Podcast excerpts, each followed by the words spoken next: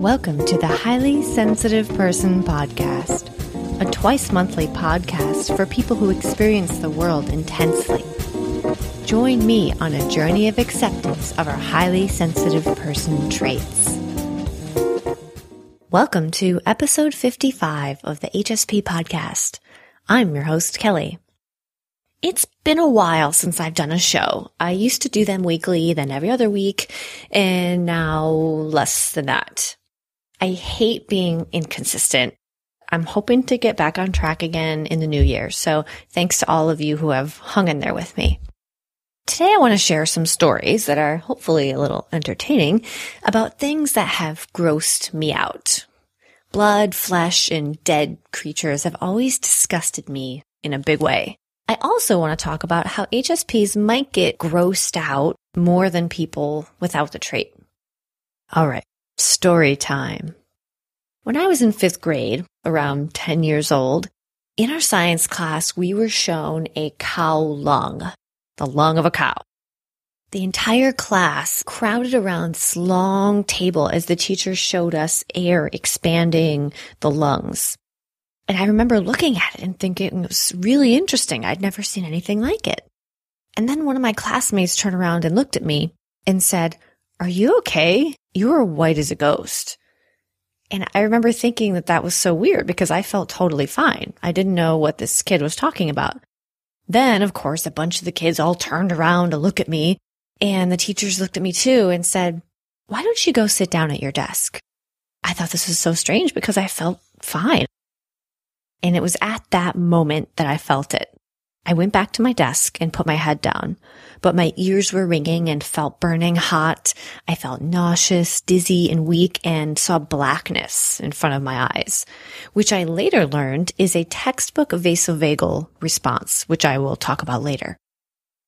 I was also really embarrassed because nobody else in class had a problem except for me. Here's another story. In middle school, we learned how to classify insects into their genus or species or whatever. We had to go out and capture bugs using nets, kill the bugs, and then stick pins through their thorax and display them in cases. When I explain this now, it sounds kind of barbaric and weird. I wonder if kids still have to do this nowadays. Anyway, the idea of sticking a pin through a dead insect disgusted me beyond belief. I spent weeks convincing my classmates to do my pinning for me. I'd say something like, can you show me how to do it? I don't get it. I don't understand how to pin this bug. And I got all of my pinning done that way. One day I remember I was determined to pin a bug myself. There was nobody else around to um, trick into doing it for me. It was a grasshopper. I remember very clearly. And I sat there holding the pin, trying to get myself to do it. I was so nervous and grossed out. I identified the exact perfect spot to pin it. And I slowly started to push the pin through and the grasshopper's head popped off. This is a 100% true story. It scarred me for life. I still remember it now so many years later. And the last story took place in high school biology class. We had to dissect fetal pigs we had to choose a lab partner, so I purposely and strategically teamed up with a guy with the explicit understanding that he would do all of the dissecting if I did all of the worksheets and wrote all the reports. And this arrangement worked out perfectly. I don't think I set eyes on the pig once. Thinking back, I'm still impressed that I was able to pull that off. Maybe I didn't learn how to dissect a fetal pig, but I definitely learned something. Delegation or teamwork? I don't know. So why do we feel faint or queasy when we see something that we think is gross, like the sight of blood or guts or something dead? While pondering this, I was reminded of a really memorable Radiolab episode I heard a few months ago where they explained how after having heart surgery, this woman could hear her own heart beating all of the time.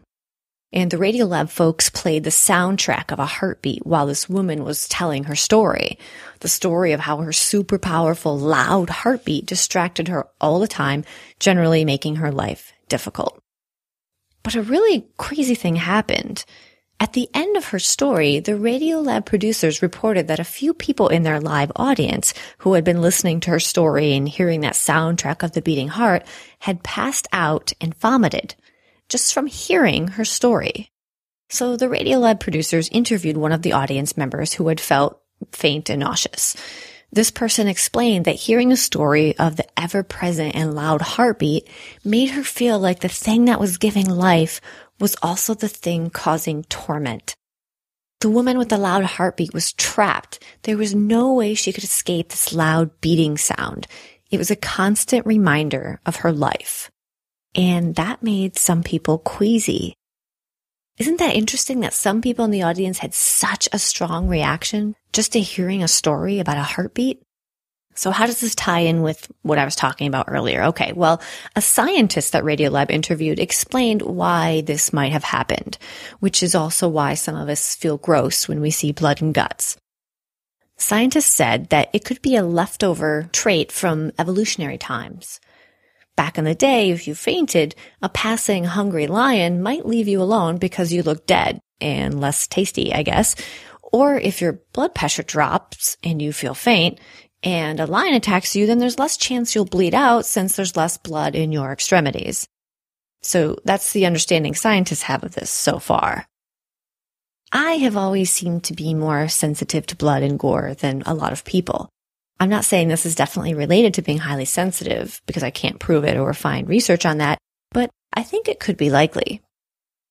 So what is actually happening in the body to create these reactions? One explanation is the vagus nerve. Remember I mentioned the vasovagal response earlier? The vagus is part of the involuntary nervous system that commands unconscious bodily events, like keeping your heart rate constant and controlling food digestion. The vagus nerve is kind of like the brakes of the heart, you could say.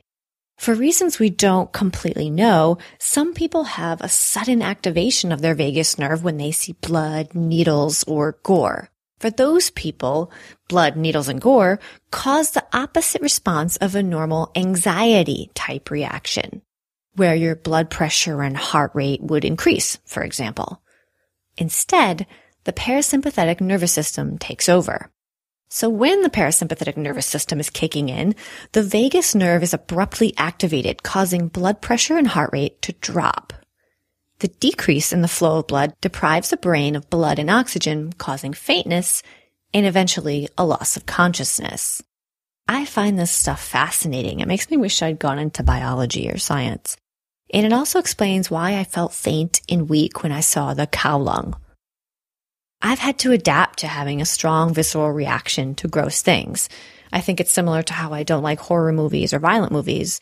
They often include blood and gore, and I just don't like how it makes me feel to see that on the screen. Our differences between people who are highly sensitive and those who don't have the trait are interesting. I talk a lot on the show about the challenges and the benefits of high sensitivity, but some things are just interesting. Do you find that you have a stronger reaction to blood and guts than other people and getting grossed out easily? I would love to hear your stories please share them in the comments at highlysensitiveperson.net slash episode 55. There you will also find the show notes, including a link to that Radiolab episode I talked about. And I know that it's really close to Christmas, but if you haven't yet done all of your holiday gift shopping yet, check out my official ultimate list of gift ideas for HSPs and introverts. I worked really hard on it. It was a lot of fun and so different than the types of things I usually write for the site. You can also find that at highlysensitiveperson.net. A little heads up, in my next episode, I plan to revisit the idea of the best jobs for HSPs. A long time ago, I made a bold statement about what I thought was the number one job for HSPs, and I have to say I'm having a rethink about my opinion. So stay tuned for that show. Lastly, if you enjoy this podcast and want to support it financially, then please become a patron. Go to patreon.com slash HSP. Patreon is spelled P-A-T-R-E-O-N. I want to thank the newest patrons, Lindsay Marie and Anonymous. Thank you so much. You can support the show by giving a donation in any amount. Even $1 is great. And if you can't afford to support financially, you can show your support by rating the show on iTunes. Thank you so much for listening and see you in two weeks.